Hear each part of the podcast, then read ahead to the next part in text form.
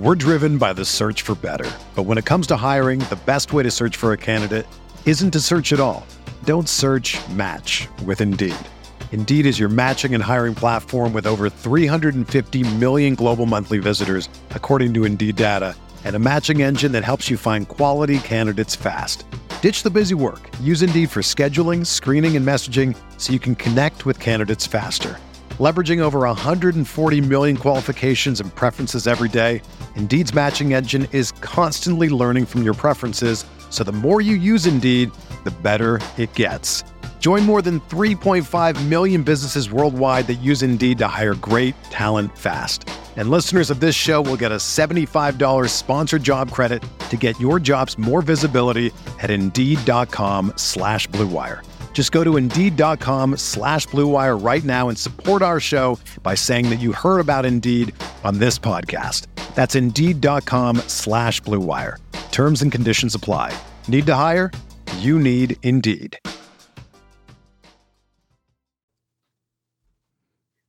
We're talking about fantasy football's biggest performances from week 9 at every position on RotoViz Radio. What's up, RotoViz?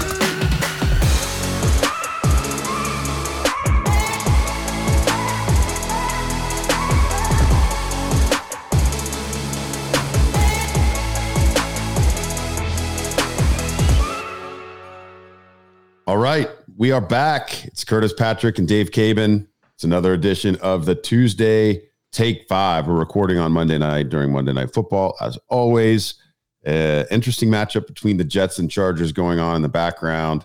But we're going to talk about some of this weekend's banner performances at each of the fantasy relevant positions. If you're just stumbling upon this show on YouTube or on RotoViz Radio and hadn't listened to the format before, we are going to break down the top 5 performers at each position, unless we decide to pick players other than the top 5 performers, because sometimes it's those usual suspects, and it becomes less and less interesting to talk about maybe Jalen Hurts in week 9 of the season. So maybe some of those players get footnotes, and we highlight other breakout performances. And with heavy buys in week 9, Dave, there are going to be some new names on this list that are going to be exciting to talk about. So.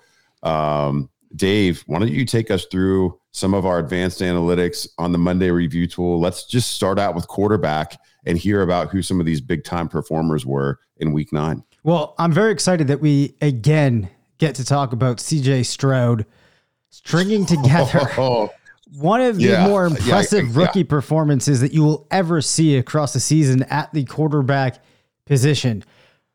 If you did not know this out there, 5 passing touchdowns yesterday for CJ Stroud, 470 passing yards, finishes with 40.8 fantasy points.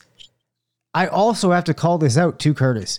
Not only did he put up the most yards, he had an ADOT of 11 yards, by and large the highest of any passer this week. Very good at converting the air yards he threw into yards. And I also have to mention a completion percentage of 71.4, only topped by Derek Carr and Jordan Love this week, who, if you look at Derek Carr and Jordan Love and you look at their ADOT, what you're going to see is that their ADOTs are significantly lower. In one case, less than half of Stroud's ADOT. You look at the EPA that he put up in this game. By and large, in that metric, the most useful player for his team with 28.4. Behind him, you see Dak Prescott at just 15.6. Speaks to the kind of things that Stroud is doing. Just absolutely phenomenal stuff. Just talking about rookies. This is one of the better quarterback passing games that you're ever going to see. I mean, it really is. It's just unbelievable. Well, it was a new... Yeah, I mean, to jump off of that, it was the NFL record for most passing yards in a game by a rookie. He broke Andrew Luck's record in that game. And, if you didn't get a chance to watch it, hopefully you've got an NFL ticket or something and you can go back and watch, the fast forwarded version of the game. I mean, he was just masterful, Dave. He was really poised in the biggest moments of the game. His connection with Tank Dell is growing. Nico Collins also getting it done. We'll probably talk about Tank elsewhere in the episode here. But in honor of CJ, I did break out the Buckeyes hoodie tonight, Dave, because I mean, that was one of those performances where, you know, I start getting texts from my dad anytime a Buckeye does great in an NFL performance. And then, you know, anytime it's a really big performance like that, my dad wants to know, well, hey, did you have this guy in fantasy? Just asking basic questions and showing some interest in this hobby. And it's like, man, I wish CJ Stroud was the quarterback of the Browns, you know, so then the conversation goes that way. But this guy, I mean, the sky's the limit. And it all goes back to, Dave, I mean, he really did have some of the most impressive production metrics that we look at in our rookie scouting process. One of the best college passers since 2000, going back to the RotoViz fantasy football rookie draft guide. So we'll get back into some of that as we approach, you know, the off season later this winter for next year's class. But, you know, Stroud's a guy that was, you know, highlighted in every color for both you and I. Kind of dug in there on keeping him number one, even above Anthony Richardson. You know, that's a conflicting type of conversation now with Richardson having gotten hurt and looking pretty good before he got hurt. So it's not necessarily about being right on Stroud versus Richardson, but it's about being right on the fact that Stroud was going to be an impact player in the NFL in a vacuum. So congrats to the young man there. Anything else you want to add on there before we get into some of the other names in the top five? I just want to say it's also really fun because there was all these stories coming out about his poor S2 score, if you remember, and people, you know, trying to ding him for that. So I just love the fact that he just, you know, wasn't fazed at all by that, has come out and just shown everybody that, you know, that did not matter for him at all. And he's just balling out. So it's always fun to see people silence their critics like that. Anyway, I mean, he's probably going to finish the season. He's probably going to finish the season, Dave. I mean, right now he looks like he's on pace to finish the season as a QB1. I mean, this was his fifth QB1 performance of the season. You know, I mean, it was his fourth performance of 23 PPR or greater. We know he's not a big threat with his legs necessarily. And I mean, but he's been so efficient as a passer that he's getting it done. So, I mean, it's going to be interesting, man. It's going to be interesting to see if, you know, in week one, nobody's talking about CJ Stroud being the rookie that would be in that top 12 at the end of the season. All the conversation was about Anthony Richardson because of that Konami code game-breaking ability. So hopefully we'll see Stroud on this list again. Dak Prescott gets back onto the list. His heater continues from a fantasy perspective anyway. Yeah, for sure. So Dak Prescott, 28.4 fantasy points in this game. As I mentioned earlier, second highest EPA of the week at 15.6. Completed 29 of 44 passes for 65.9 completion rate there. 3 passing touchdowns. Now, one thing to note here is he did have an ADOT of 9.5, which is one of the higher on the week. So you like to see that. Put up 420 air yards. Only passer this week that passed for more air yards was CJ Stroud. Prescott, though, not quite as adept this week as some of these other players in converting into yards with 0.89 for Pacer. Did add 14 rushing yards with his legs, contributed 19 first downs, and he finishes this game, as I said, with 28.4. So we see Dak Prescott once again find his way into our top five. And if we take a look here, just quickly to zone out at his PPR points across the season, we've now seen his 3 highest games of the season come across the last 3. So the Cowboys and Dak look to be trending in the right direction. We have Jalen Hurts on the leaderboard. Once again, we've talked about him enough, but the real surprise of the week, and one of those that almost makes me feel like I need to go back and check what happened here. Like, is there something wrong in the tool? Because I see Josh Dobbs with 24.9 PPR coming in as QB4 this week and goes 20 of 30, completion rate of 66.7, just 150 yards, but 2 passing touchdowns through the air. As a rusher, though, adds 66 yards and a score. And, you know, here's the thing, man, like that's wild. So Josh Dobbs this year, even with the switch of teams in there, has gone over 20 points 4 times, has had a couple of, QB1 performances strewn into his season. Just not... I mean, there was people out there that if they had just swapped out Kyler Murray for Josh Dobbs when it was clear that Josh Dobbs had become the starter, would have had some really usable weeks. So just, impressive for him to make that change, come into the game midway and make this happen. Yeah, I switched over here to our NFL Stat Explorer view just for a second, Dave, to illustrate. Now, this doesn't have the Week 9 results in it yet, but entering Week 9, Josh Dobbs was third amongst all QBs in rushing yards this season. And I mean, now I think he's going to get another start next week because Jaren Hall was concussed. So from a streaming perspective, I don't know. We know that Minnesota has been a fantasy friendly situation. And I know Justin Jefferson's still not there, but this was encouraging. We'll have to see if Dobbs can get it done again, if his number gets called. But I mean, you talk about, just stumbling upon some fantasy gold, especially in super flex leagues or dynasty leagues where you're a little desperate. Dobbs looks to be viable. I will make a note that he entered the game after Jaren Hall got off to a really hot start.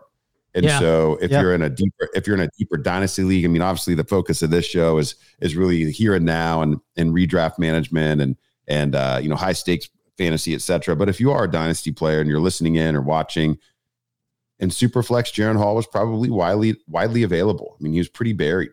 And he did look nice on that first drive. Obviously the team would probably have a little bit more commitment to finding out what he can bring to the table than Dobbs per se, with Cousins out rest of the year. So I do expect Hall to get some more run before the end of the season. Yeah, I think that would make sense. Would be fun though to see Dobbs continue to get a chance, but also Hall looks like a very fun prospect too. So we'll have to see what transpires there. Josh Allen comes in as the QB5. Not too surprising there. However, a fun one here where Taysom Hill with 20.6 almost clawing his way into QB1 rankings. Who knows in the league that you play in what Taysom Hill is viewed as? He went 1 for 1 also with a passing touchdown here. As a rusher, though, 52 yards. And then I'd have to pop over to some of the other stats here to take a look at what he did as a receiver, but always fun to see Taysom Hill put up these type of numbers. We will transition, though, over to running back now. And if we take a look at the leaderboard this week, we have Rachaad White coming in as the RB1. Wow. This was a fun game. Yep. So Rachaad White, very high in terms of EPA per snap here, 0.132. That gets him in the likes of Aaron Jones and some other of these very efficient types of players. So Rachaad White, a snap share of 80%, really doing all of the work practically in that backfield there. Carries the ball 20 times, 73 yards, 2 rushing touchdowns, propelling his PPR this week. Also, were 4 targets and 4 receptions, where he adds 46 yards as a receiver, puts up 40 yards after the catch, 10 yards after the catch per reception. Interestingly, only picks up 2 first downs. Of course, when you have the 2 rushing touchdowns, that's going to take some of those away, but we see Rachaad White finish with 27.9. Now, across the season for White, this game comes in as just his second where he went over 20 points, just his 4th over 15. But this was the type of performance that those of the managers out there that were expecting good things from White, were hoping we would see more of, but pretty impressive stuff from him. In PPR, this was Rachaad White's 3rd consecutive RB1 performance. And over the past 3 weeks, he's averaging 20.56 PPR. So, while this game was carrying a little bit of the extra weight there, it is the 3rd straight week of RB1 plus. And I mean, you really need to have those strong back half performances from your team in order to, perform well at the most critical times of the fantasy season. And so, White's getting a little bit of momentum. We've seen Baker Mayfield continue to be able to move the offense. They're going to be in scoring position. We were talking about CJ Stroud and, his prowess and, just the magnificent performance that he had. it was kind of fun watching those two teams just duke it out. And I mean, Mayfield and White were able to help orchestrate many drives, keeping the Bucs in it throughout the game. So they've got some good, they're vibing there.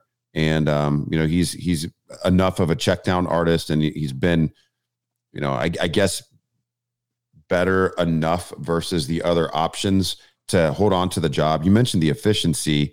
You know, he's still not, you know, the numbers will improve a little bit after this most recent week, but entering week 9, he was just RB 98 and fantasy points over expectation on the year. That's right in line with how he performed as a rookie. So we'll have to see if he can, you know, become a little bit more efficient by scoring some touchdowns. I think that's the majority of where his opportunity lies. But man, hey, Rachaad White could end up as the RB1 on the week.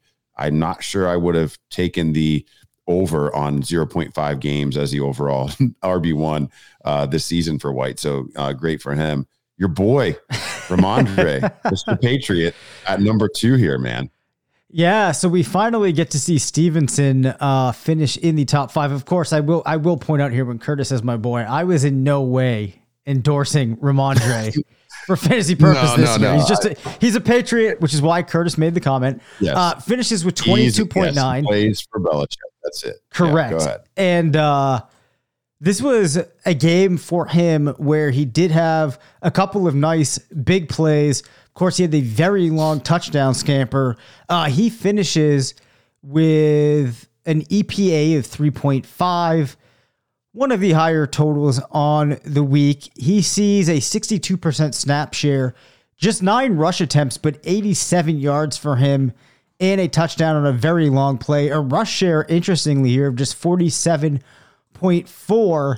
So if you want to talk about, you know, efficiency, you saw a lot of that come from Stevenson this week. Had a target share of 14%. Had 6 targets, 4 receptions. That's 42 yards. Did see 21 yards positive here, which are some of the higher air yards that you're going to see from a running back this week.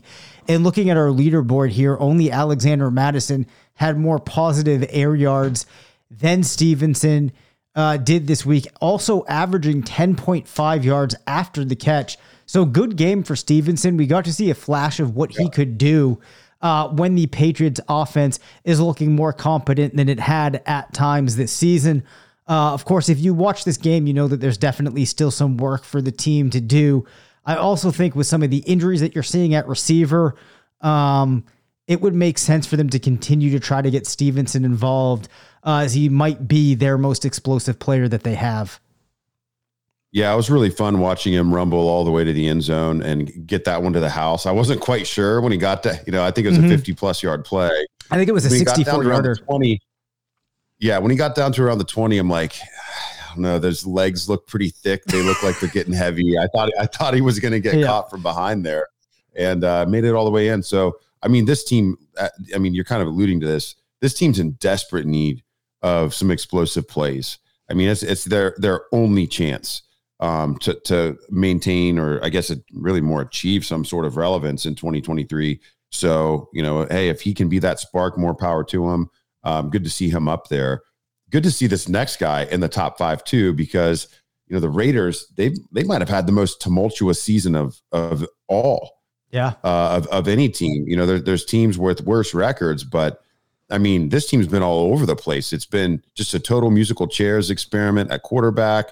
We've had, you know, Willie demand a trade type stuff from, you know, being created by the media around Devontae Adams. Of course, then the team, you know, fires, you know, half the front office, including Coach Josh McDaniels last week, and they turned the reins over to Antonio Pierce, one of my favorite drafted players in Madden back in the day. I used to be able to play video games. He was always rated so highly in pass coverage. I don't know, it was probably like Madden, I don't know, 03 or something like that, a million years ago. But anyway, Antonio Pierce takes over, defensive-minded. Aiden O'Connell hops right in there, and the team leans on the run game. I guess, you know, that could be predicted as a result of a defensive-minded head coach. Let's shorten the game. Let's take the ball away from Aiden O'Connell and some of those decisions. And Jacobs, he came through in the clutch here. Tell us about his performance, Dave. Yeah, and it's his 4th performance this year. in which he goes over 15. So we've been not talking about Josh Jacobs as much as we might have expected, but in this game, he shoulders 78% of the snaps for the team, 26 rushing attempts, only 3.8 yards per attempt, but it didn't matter with that volume. Comes up to 98 yards, finds the end zone twice, had a rush share of 77. As a receiver, not involved, as you alluded to, Curtis, this team did not do very much through the air, so not much more to dig into there other than if the team were to continue to rely so heavily on the ground game, I think you're probably looking at a player that could average somewhere around 23 rushing attempts per game, which I think, you know, would make him a candidate to go over 100 and maybe punch in a touchdown, you know, one touchdown a game here on average as we make our way to the end of the year. Well, let's talk about Keaton Mitchell then, the RB4 on the week in Baltimore. Dedicated readers of the Dynasty Command Center may have picked him up in Dynasty after week 3, Dave, 6 weeks ago. Yep. Is when you could have picked up Keaton Mitchell in your deep Dynasty league. If you read that piece, he was also a regrettable, he was somehow like not classified as an honorable mention. It was like, I regret that I can't recommend him, I think was something to the effect that Sean put in his Zero RB article, the last one of the preseason, because Mitchell popped in the preseason and then he immediately went on IR because the injury. So Sean left him off of the list, but he still put Keaton Mitchell into that article. And so, I mean, you know, this has been a name on the radar, 98th percentile speed per our prospect workout explorer tools here on the site. He is definitely a guy that some of our scouting analytics picked up and has been mentioned by the team here long before he finally got his opportunity. So, and I mean, he got his chance and he popped, man. Yeah, for sure. And a player that, you know, if you're solely focused on redraft, would have been easy to forget about, but comes out 9 rushing attempts, turns them into 138 rushing yards, which is 15.3 per rushing attempt. We got to see his use of that speed for some explosion, punches in 1 rushing touchdown, only had a rush share of 22. Would be really interesting to see that number creep up next week. Just one target does convert it. However, though, the rushing production is really what drove this performance home for him.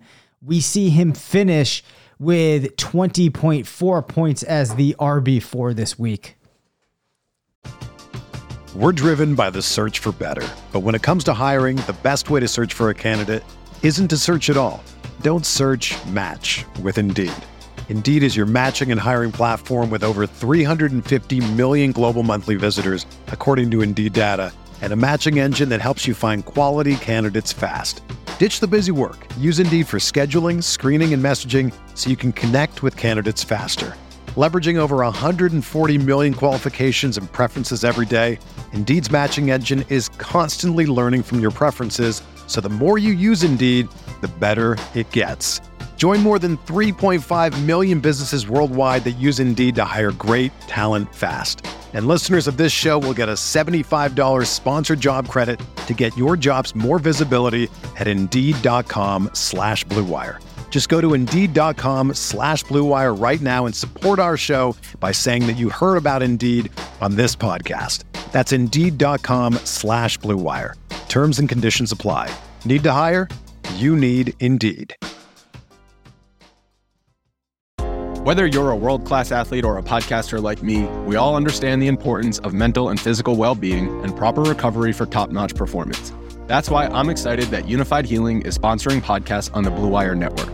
Unified Healing is a new and super innovative global network of wellness centers powered by Energy Enhancement System, or EE System. If you haven't heard of the EE System yet, then you'll want to listen up. This technology promotes wellness, deep relaxation, purification, and rejuvenation. Wherever you are across the globe, access to a center is easy and affordable. Interested in experiencing the EE System technology for yourself? Go to unifiedhealing.com/Blue Wire to learn more and find a center near you. That's Unified, UNIFYD, healing.com/Blue Wire. No material or testimonials on the Unified Healing website are intended to be viewed as medical advice or a substitute for professional medical advice, diagnosis, or treatment. Always seek the advice of your physician or other qualified healthcare provider with any questions you may have regarding a medical condition or treatment and before undertaking a new healthcare regimen, including EE system. Rounding out the top five at the running back position, the King Henry. He's back in the top five again. It's great to see. It is his third straight RB1 performance in PPR formats, and 4 out of the last 5 games he's finished at such heights. He's starting to hit his stride. Really great to see. Of course, the Titans have kind of handed the reins over to Will Levis. This was his second game at the helm there. And, they didn't quite get it done against Pittsburgh, but, the offense is kind of going back through Henry again after being a little bit uncertain what his role would look like through those first 3 weeks of this season. So kind of setting your clock to this guy. I think he's going to have a lot of top 5 performances from here on out rest of the year as the Titans still try to stay competitive there in the AFC South, even as their hopes may be dwindling away. Yeah, so Henry only a 49% snap share. However, the snaps that he did see were pretty quality. 17 rushing attempts, which he turned into 75 yards. That's 4.4 a clip. Finds the end zone. Also saw 4 targets and is able to take in 3 of those targets, turn them into 27 receiving yards as well. So we have seen a bit of a shift where, the rookie in Spears... or actually, is Spears a rookie this year? No, it's his second year, right? No, it's Tyjae's second year. It is Tyjae's second year. All right, so the younger player now becoming more involved, but that doesn't seem to have rendered, Henry out of RB1 territory. Should be fun to track him. No, he is. He's a rookie. We both had. We took forget-me-nots, forget-me-nows for fans of Arrested Development. We'll play on, there's always money in the banana stand there for Sean. Yep. But yeah, he is the rookie from Tulane. Okay. All right. It feels like so long. Well, the thing is, Curtis, at this point, we're practically on to the next rookie guide, right? So it's like, this is like 2 years ago now. All right. So that takes us through running backs. Let's make our way over to wide receivers, and a couple of exciting, one name I did not expect we would ever be talking about on the Tuesday Take 5 here. But first, we talked about CJ Stroud.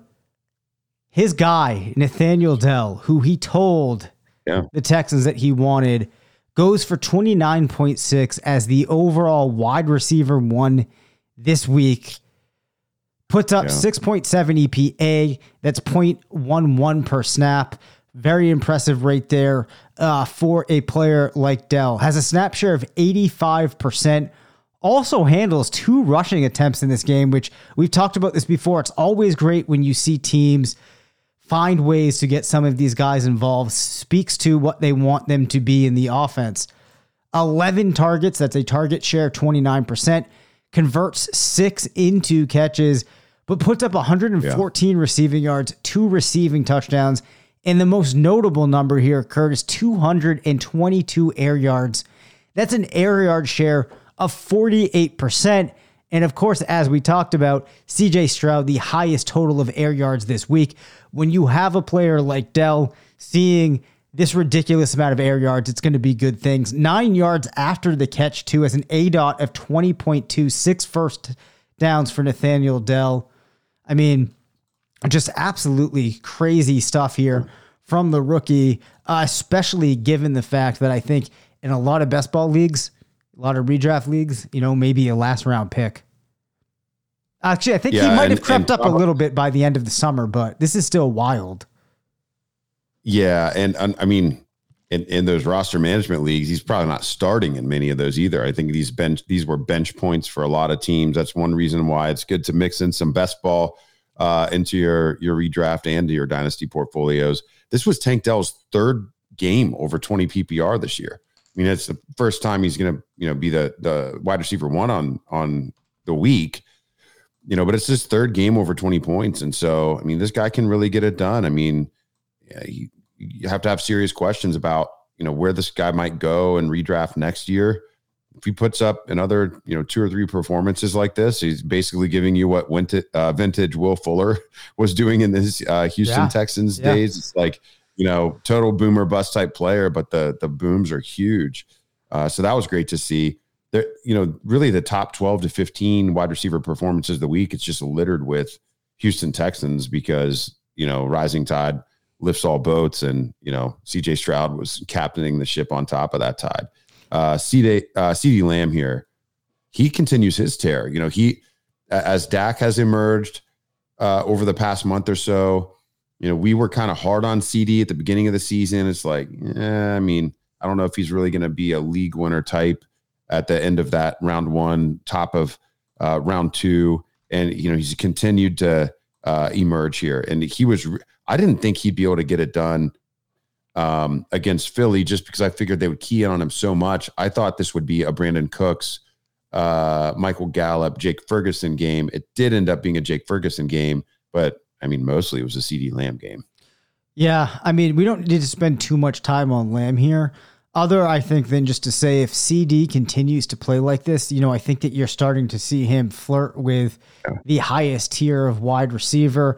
You know, another game where if you look at his air yards, you know, you'll see just ridiculous numbers. 234 air yards, had 56% of the team's air yards. On top of that, he has 57 yards after the catch and ADOT of 14.6. This is just really impressive stuff from CD. Behind him, though. Well, go ahead. One last thing here. I mean, he's averaging 34.5 PPR over the past 2 weeks. So, I mean, that's pretty good. Yep. You know, the 41 last week were great, but I mean, following it up with what, 28.1 this week. I mean, that's great. I mean, that's the elite tier. That's what you wanted when you drafted Justin Jefferson. It's what you wanted when you drafted Jamar Chase. So I agree with your comment there that, you know, this is the stuff that it takes to jump tiers. And in the absence of Cooper Kupp having a decent quarterback, in the absence of Justin Jefferson playing, I mean, the door is cracked here for Lamb to level up. So we'll keep an eye on that. Noah Brown, another Houston Texan in the top 5. I don't know if this is repeatable, man. I mean, it's great to see. I mean, he's such a big target. And if Stroud's ascension really hits the highest of heights, you could end up with a pseudo Cincinnati Bengals situation where 3 receivers are relevant for a bit. You know, we've seen a couple years this year, not being one of them, where Chase, Higgins, and Tyler Boyd were all relevant. You know, it's way too early to predict that in Houston, but the conditions are such that, you know, CJ Stroud really busts out that you could have 3 relevant players. I would put my money, though, on Tank Dell, Nico Collins, and Dalton Schultz being those. And you just, you know, if you were lucky enough to own or be exposed to Noah Brown in any of your leagues, you know, you just, you know, count the dollars because you actually got some points from him. But is there anything you want to highlight about his performance before we move on to Amari? I think what we'll talk about here just quickly is a target share of around 16. Does finish with 153 receiving yards, had 75 air yards, but 78 yards after the catch, which, you know, I think does kind of speak to this might not be the type of game that you could expect every week, but still a fun performance for Noah Brown. Behind him, you have Amari Cooper, you have Diggs. I don't know if we need to dig into them too much other than, you know, Diggs has just been super strong this season. What we will do here is put up Diggs and Cooper in our PPR per game view. You can see how strong Diggs has been this year. Also, a couple of nice performances from Amari Cooper. You know, I think as we continue to see Deshaun Watson under center for Cooper, we should continue to see some games like this. Any notes on those guys before we move along? Yeah, I mean, those were 2 of the games that I was able to watch in their fullness on Sunday as they were occurring. And I mean, Amari, if Deshaun can keep throwing the ball a little bit better, and he was able by the end of that game, it's almost like some of the mechanics were coming back. He was really driving the ball. He had one completion that I think was over 50 air yards to Amari down the right sideline. I know the catch ended up registering over 50 yards. I can't remember exactly the air yardage on the throw, but I mean, Amari's still so good. Yeah. That's like, he's still so good. And it hasn't come through this year because of the Brown's offense, being in a little bit, of a stutter step mode here, but there's still some room for him to emerge over the back half of the season after the slow start there.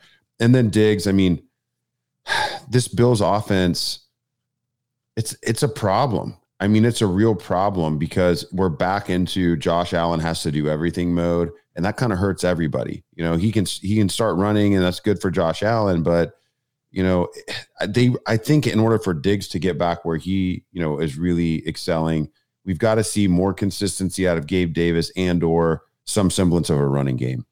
And the running game is really, dead essentially right now. So, the team signed playoff Lenny. We'll have to see if they can get something going there. But if they know Allen's going to throw and they know Diggs is the most dangerous weapon, they'll be happy to let him continue checking down to Dalton Kincaid. And Diggs could struggle to put up consistency with the elite performances. I mean, he still gets his plays here and there, but we didn't see him with a CD Lamb level performance this week in a spot where the Bills really could have used it for sure. All right, transitioning over to tight end, yet another Houston Texan to talk about here.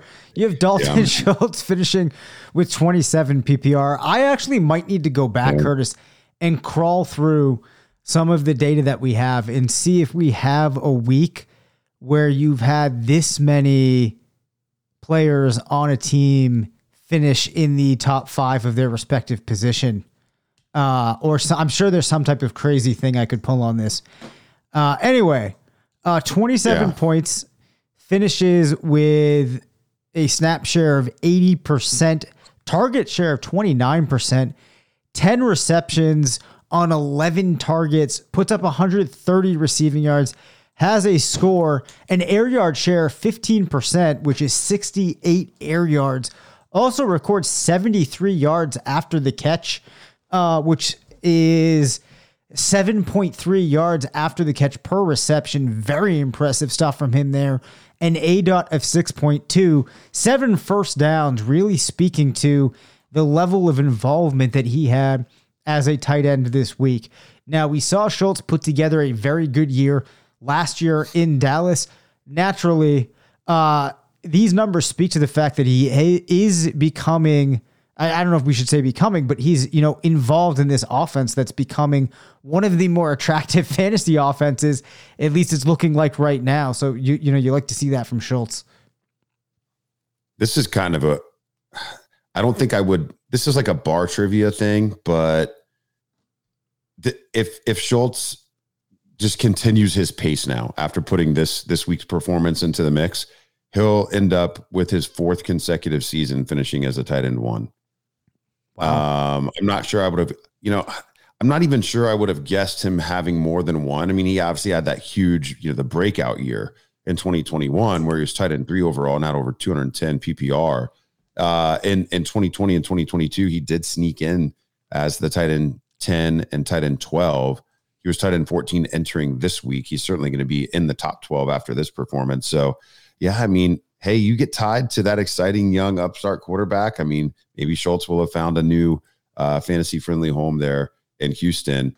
Our boy Cole Kmet, who we usually talk about, from an exciting perspective, being tied to Justin Fields, and we thought maybe that offense could emerge, but he's the favorite of Mr. Bajan there, who's been filling in, I don't know, I guess at a pseudo replacement level, at least over the past couple of weeks, at least from Cole Kmet's perspective, because he's on a heater now. Kmet really climbing up the boards. This is his second consecutive week as a top 5. Was he the number 1 overall last week? I'm trying to remember. I think he was, but we will find out. So last week, number 1. Oh, actually, no, he was actually down at 5. Okay, so he was at 5. All right. Yeah, so the Trey McBride week last week. This is his fifth performance as a tight end 1 on the year, and he had 17.9 PPR last week and followed it up with 20 plus this week. So Cole Kmet managers Pretty happy. Hopefully you started him this week. After we did talk about him on last week's Start Sit show. I know some people had some questions and we recommended him. So make sure you tune into that on Thursdays, and you don't end up with Cole Kmet's points on your bench. But Dave, why don't you highlight some of the advanced metrics on Kmet's performance? Yeah, so Kmet finishes with 23.5 PPR, plays 85% of snaps, 8 targets, 6 receptions, has a target share of 31%, speaking to this idea that, definitely becoming the go-to guy there, helping out his young quarterback. Scores 2 receiving touchdowns in this game, 55 receiving yards, 41 air yards, which is actually a 20.1% air yard share, 23 yards after the catch, and an ADOT of 5.1. Picks up 4 first down for the Bears. You look at the last couple of weeks for him. They have been very solid. Over the last 2 weeks, Curtis, in terms of targets now, finishing around 20 targets across the last 2 weeks. I think at this point, Cole Kmet showing us that he is many of the things that we hoped he would be when he entered the league. Now that we're seeing him do some of this work outside of Justin Fields and with another passer, you always like to see it. I think he will end. I mean, barring something just legendary on Monday Night Football, Cole Kmet probably ends this week as a top five on the season status at the tight end position. He was tight end 7 entering this week and then put together this great performance. One of your guys that you like to highlight at the end of drafts this summer, Dave, was Cade Otton. He was really one of the shining stars for Baker Mayfield in that big game against Houston. Yeah, so he puts up 23 PPR points, has an 100% snap share, speaking to his involvement there. 9 targets, 6 receptions, 70 receiving yards, 2 receiving touchdowns for Cade Otton, 73 air yards, second highest total among tight ends of the week, an air yard share of 28, adds 33 yards after the reception. That's 5.5 yards after the catch per reception, ADOT of 8.1. Nice performance here from Cade Otton. Does he profile as the type of player that we're going to see do this every week? No. But I do think that one of the reasons to like Otton is you never know when a week like this is going to get sprinkled in. We probably owe a little bit of an apology to Baker Mayfield for how, we talked about him over the summer, basically thinking he was going to render much of this offense entirely useless. But it has not been as bad as we had expected. And, nice game here from Cade Otton. Another tight end that we talked about a lot over the summer was Jake Ferguson. Talked about Lamb and Dak earlier. Yet another player translating into a terrific performance here as a result of his entire offense doing well. He finishes with 22.1 PPR, plays 89% of snaps, has a target share here of 23%, saw 10 targets, catches 7 of them, picks up 91 receiving yards and a score, 75 air yards, which was the highest total of the week among tight ends and a share of 18%, which, if you remember, Dak was number 2 in air yards this week. So always nice to see him picking up 18%. Also picks up 5 first downs, an ADOT of 7.5, and averages 6 yards after the catch per reception. On the season, if we take a look at some of his graphs here, we'll see that this was his... let me go to PPR here quickly. This was his 3rd game of the season with more than 15 points. His 1st game of the season going over 20. In terms of targets... we've seen many games now where he's gone over 7 targets. This was his 4th of the season.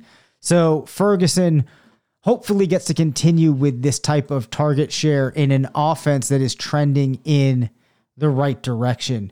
So to round things out here at tight end, Jonnu Smith, I had looked at this matchup, went through the passing game matchup rater, said this one looks like it was better for Pitts than it was for Smith.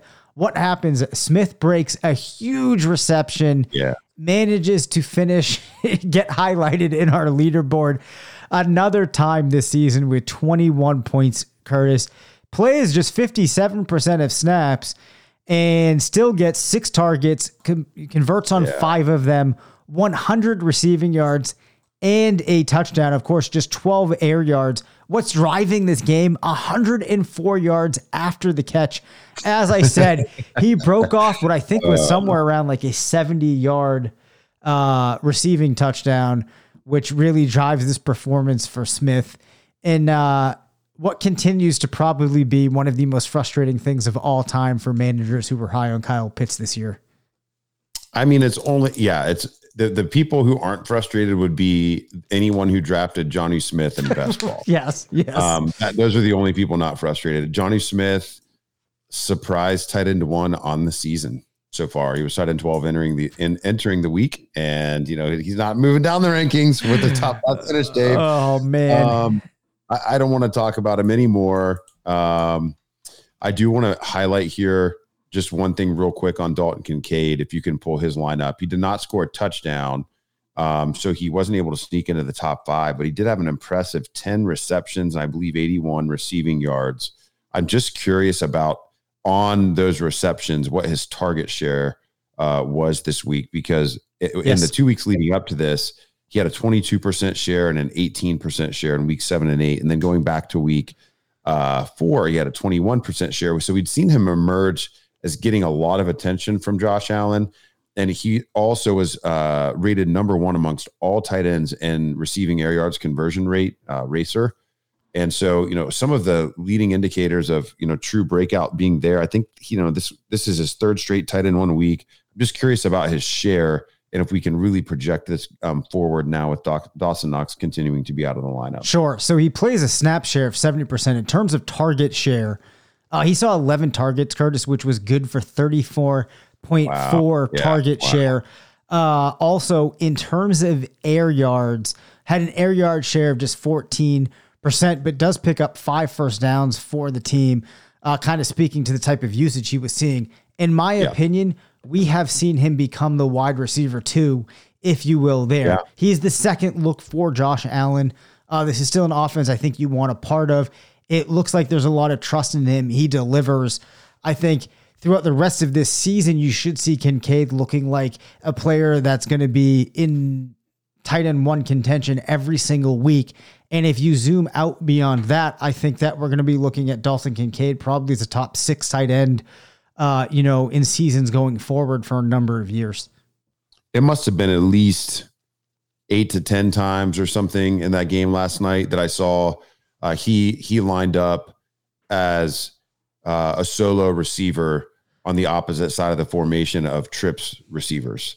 And so, I mean, that's, you know, a really common usage for Travis Kelce in the Chiefs offense. So, you know, I would tend to agree with you. I mean, it looks like they're starting to open pages of the playbook for Kincaid that weren't necessarily open to Knox.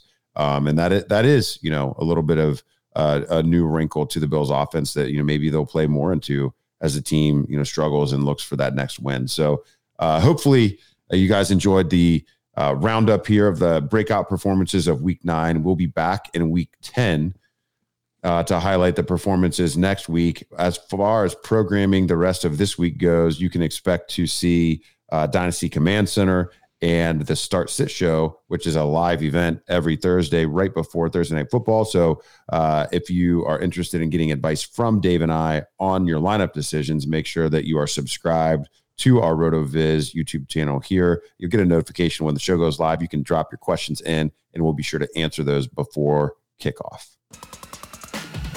Thank you for listening to the RotoViz Fantasy Football Show. Send us questions at rvffshow@gmail.com. Follow us on Twitter at DaveCabanFF and at CPatrickNFL. Leave us a voicemail at 978-615-9214. And make sure to rate, review, and subscribe.